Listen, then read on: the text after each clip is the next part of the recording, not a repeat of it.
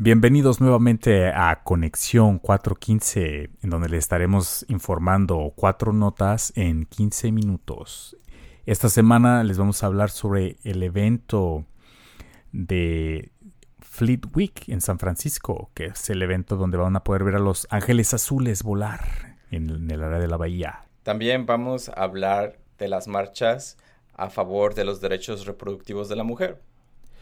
Y también vamos a hablar sobre los terremotos, esos terremotos que han pasado estos últimos cuatro días en la bahía. Vamos a hablar de los Pandora Papers. Todo eso y más en el episodio de hoy de Conexión 415. Quédense con nosotros.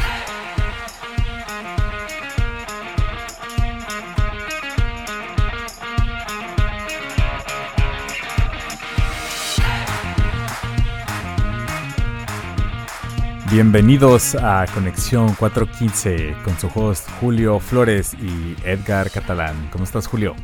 ¿Cómo estás, Edgar? Bien, listo para informar aquí a la gente. Sí, sí, sí, listo. Mejor que Facebook y WhatsApp. Con más ganas. Con más ganas y no tan caídos. No tan caídos como los servicios de Zuckerberg. Vamos a darles las notas de la semana. Son las cuatro notas en 15 minutos.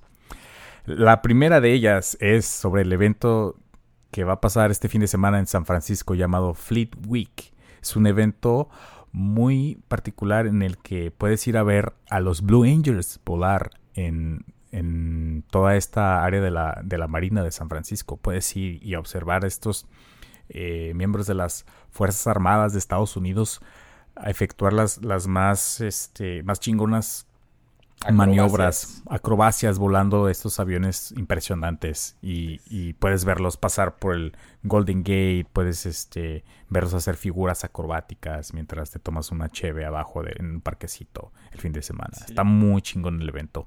Eh, ¿Cómo ves tú este evento, Julio? Me, gusta mucho. ya te ha tocado ir, ¿no? Sí, este, Los Ángeles Azules van a volar el viernes, sábado y domingo de 10 a 4 para que estén ahí viéndolos desde la marina, donde se puedan ver. este, cabe recalcar de que van a estar practicando durante toda la semana. Si trabajas en San Francisco en un edificio alto o en Oakland en un edificio alto, pues puedes ir, es la excusa perfecta para ir a la oficina y verlos practicar. a Twin Peaks también, ¿verdad? Digo, como desde varias áreas, como comentabas, desde todas las áreas donde se alcanza a ver un poco la marina, ¿no? Toda esta área de, de San Francisco. Cisco. Eh, también está lleno de diferentes eventos, ¿no? Fleet Week. No solo son los aviones. Te puedes subir a unos barcos destroyers, le dicen destructores, en el puerto 30 y 32. Hay conciertos en Fisherman's Wharf y en el Ferry Building. Mm. Y, todos estos eventos los puedes encontrar en la página de Fleet Week, que es fleetweeksf.org en San Francisco. Oh, muy bien. Sí, también hay un, hay un evento donde van a demostrar a los, a los K9, a los perritos entrenados. Eh, pueden buscarlo también ahí en la página y, pueden ir a ver cómo, cómo estos perritos responden a, todo su entrenamiento, ¿no? O sea, hay, hay muchas cosas muy curiosas, así que es muy recomendable este evento. Vayan, se van a divertir y... Y muchos de los eventos son gratis. Exacto. Eh, revisen la página, especialmente si viven en la ciudad, en San Francisco. Durante la semana pueden ver muchas cosas muy especiales. Muy recomendable. Y cada vez que digo Los Ángeles Azules, siento que voy a cantar.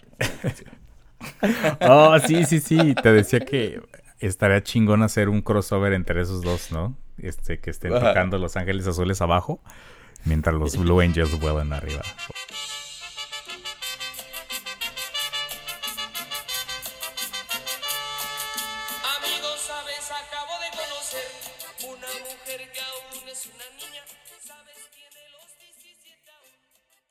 Este fin de semana, cientos de personas marcharon en San Francisco y en otras ciudades de Estados Unidos en favor por los derechos reproductivos de la mujer. En San Francisco fue una marcha que salió desde el ayuntamiento a Embarcadero. Esta fecha fue programada para conmemorar un mes desde que la Corte Suprema de Estados Unidos permitiera que entrara en vigencia la ley antiaborto más estricta en el estado de Texas. Y esto es pues un poco preocupante, Edgar, porque a diferencia de años anteriores, ahora existe un, un creciente cuerpo de investigación que sugiere un vínculo entre el acceso al aborto y la estabilidad económica de la mujer. Mm. Esto no existía en los 70s, en los 60s. Ahora sabemos que ciudades que brindan aborto seguro a la mujer hacen que las mujeres avancen económicamente mucho mejor. Kathleen Meyers, profesora de economía que estudia los efectos de las, de las políticas reproductivas, dice que las mujeres que encuentran obstáculos para obtener un aborto y en última instancia no pueden hacerlo, tienen muchas más probabilidades de irse a la bancarrota, de tener mal crédito y de sufrir dificultades financieras. Ahora en estos momentos tenemos evidencia de que para las mujeres que, que demoran el ser madres, porque tuvieron acceso a un aborto, tuvieron muchas más oportunidades de asistir a la universidad, graduarse, obtener ocupaciones que son de naturaleza profesional y salarios más altos. Oh. Entonces, pues estas son las razones por que las mujeres están saliendo a las calles a exigir tener derechos reproductivos. Claro, de, pues de hecho literalmente les cambia la vida, ¿no? O sea, este tipo de... Eh, son decisiones muy fuertes pero que como está demostrado por, por, digamos, por estos estudios que estás mencionando, pueden darle muchísimos beneficios en la vida de, las personas, de las mujeres en este caso. Lo que aconsejo para todos es de que se informen y si están a favor, pues a que apoyen a estas mujeres, que están luchando por sus derechos, especialmente porque la mujer ha sido la, la que más ha sido dañada económicamente por la pandemia por diferentes razones, ¿no? Entonces, pues, si este es algo que te llama, pues, apoya. Claro, no, y nos afecta a todos, ¿no? A toda la población en general. Siento que es un tema muy importante y es, es, es bueno que todos estemos informados y que aportemos a, a esto. A la causa. Claro.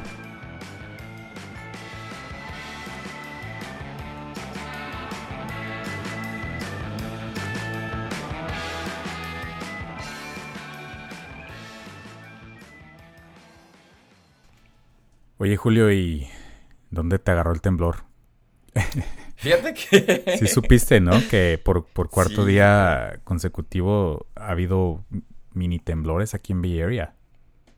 Sí, sí. Y de hecho, muy cerca de donde estaba, ha, habido dos en San Leandro. Pero justamente me han agarrado manejando. Oh, o sea que no te diste cuenta.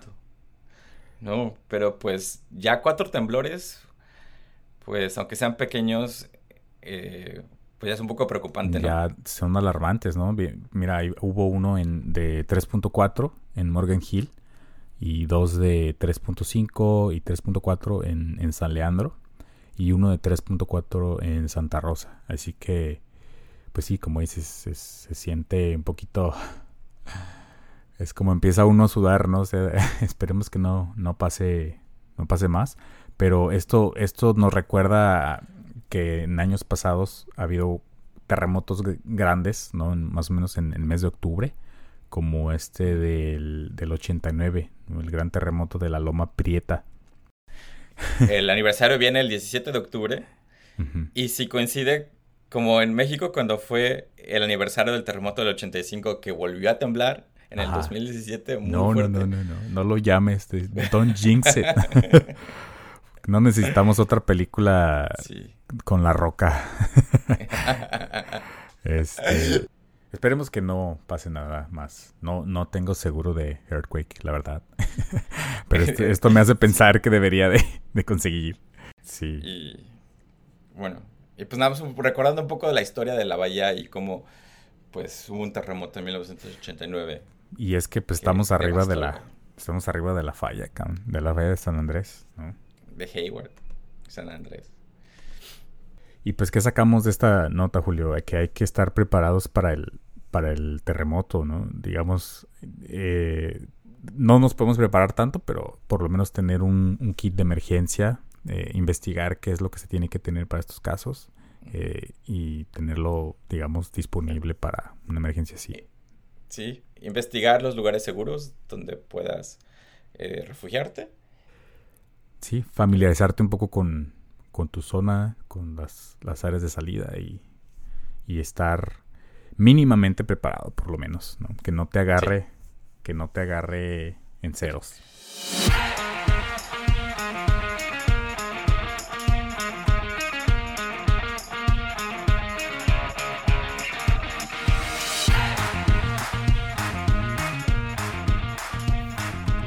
¿Y qué crees, Edgar? Este, este fin de semana nos dimos cuenta que en los últimos meses más de 600 periodistas, miembros del Consorcio Internacional de Periodistas de Investigación, analizaron una filtración de más de 11 millones de archivos que exponen cómo algunas de las personas más influyentes en el mundo utilizan campañas de offshore para ocultar su riqueza. Wow, otro Panama Papers. Sí, y específicamente quería hablar de esto porque creo que en la bahía hay demasiados millonarios y billonarios. Entonces yo creo que algunos de las personas que conocemos van a estar envueltas en líos de Panamá o personas que los que están escuchando este podcast conozcan, dado, dado que hay muchísimos millonarios en el área de la bahía. Bueno, pero este es como una extensión a los Panama Papers, entonces, o sea, pero estos se llaman Pandora Papers. Papers. Este no es una extensión per se, este, los Panama Papers salieron en el 2016. Al parecer, estos, esta información ya la tenían desde el 2019. Cómo funciona esto y como, por ejemplo, ha funcionado la filtración de Snowden, es de que sueltan la información a un grupo de investigación y este grupo no la divulga luego, luego, sino que mantienen esa información en su poder y la analizan y ya que tienen conclusiones, empiezan a sacar las notas. Y en este caso fueron 600 periodistas analizando toda esta información y la empezaron a sacar este fin de semana. Wow. Y eh, de las cosas que hemos visto es de que Shakira, Ringo Starr y Elton John han evadido impuestos. Específicamente Shakira evadió casi 15 millones de euros en impuestos de una forma legal. Hablando de esto, es una forma legal, no, no lo hicieron ilegalmente, nada más pues movieron el, el billuyo a diferentes lugares donde, donde pues, pues se podía, ¿no? Es medio gris, ¿no? Es un área medio gris, o sea, es como... Sí, no están pagando sus impuestos que deberían, pero tampoco es tan ilegal. Se me hace que recientemente también Elon Musk hizo un comentario así como de sus taxes, ¿no? De que pagaba como la mitad, la mitad de todo. O sea, que él no tenía un salario per se, pero de que estaba, digamos, que cuando fuera a pagar esos taxes eh, le iba a tocar como un 50% de, de tax ah, bracket. Sí. Pues por esta razón se cambió a Texas para que no pagara los impuestos de California. Mm. Este, alrededor de 3.000 ricos mexicanos aparecen en los papeles de Pandora. Otra cosa que, que salió muy interesante es de que Dakota del Sur se ha convertido en el nuevo paraíso fiscal del mundo. Ya no es las Islas Caimán, ya no es Suiza, ahora es Dakota del Sur. ¿Y por qué ahí, güey? ¿Qué hay ahí? Porque los últimos años han pasado legislación que protege mucho el dinero de las personas. Y hay historias muy interesantes. Hay historia de, por ejemplo, una pareja que se divorció y la mujer no le podía sacar el dinero al esposo que le había prometido porque lo tenía en Dakota del Sur. Pero lo que quiero hablar es de que esta semana, para la gente que está en ondas conspiracionales, es su festival. Es festival. Porque salió lo de, lo de, lo de Pandora Papers. Ajá. Facebook se cae el lunes después de los Pandora Papers, pero también se cae después de que filtran de que Facebook sabía que está dañando a jóvenes y niñas en específico, eh, su salud mental. Entonces también hay como historias de conspiración sobre eso. Entonces, hoy las redes de conspiración van a estar al, todo lo que dan. Ok. Pues hay que seguir la nota para ver qué, en qué cuál será el desenlace de todo este rollo. 330 políticos de 90 países, 35 jefes de estados, de los cuales 14 están en Latinoamérica. Van a caer mexicanos. Esperamos que no sea nadie cercano a usted, pero que sí sea su jefe, ¿no? o que no, pero quién sabe. pues sí, esperemos. Pero bueno, con eso concluimos el episodio de hoy. Espero que les haya gustado. Regresamos el jueves con cuatro notas en 15 minutos. Va. Edgar. regresamos. Muchas gracias, Julio. Cuídate mucho. Cuídate mucho tú también. Nos vemos pronto. Nos vemos. Bye bye.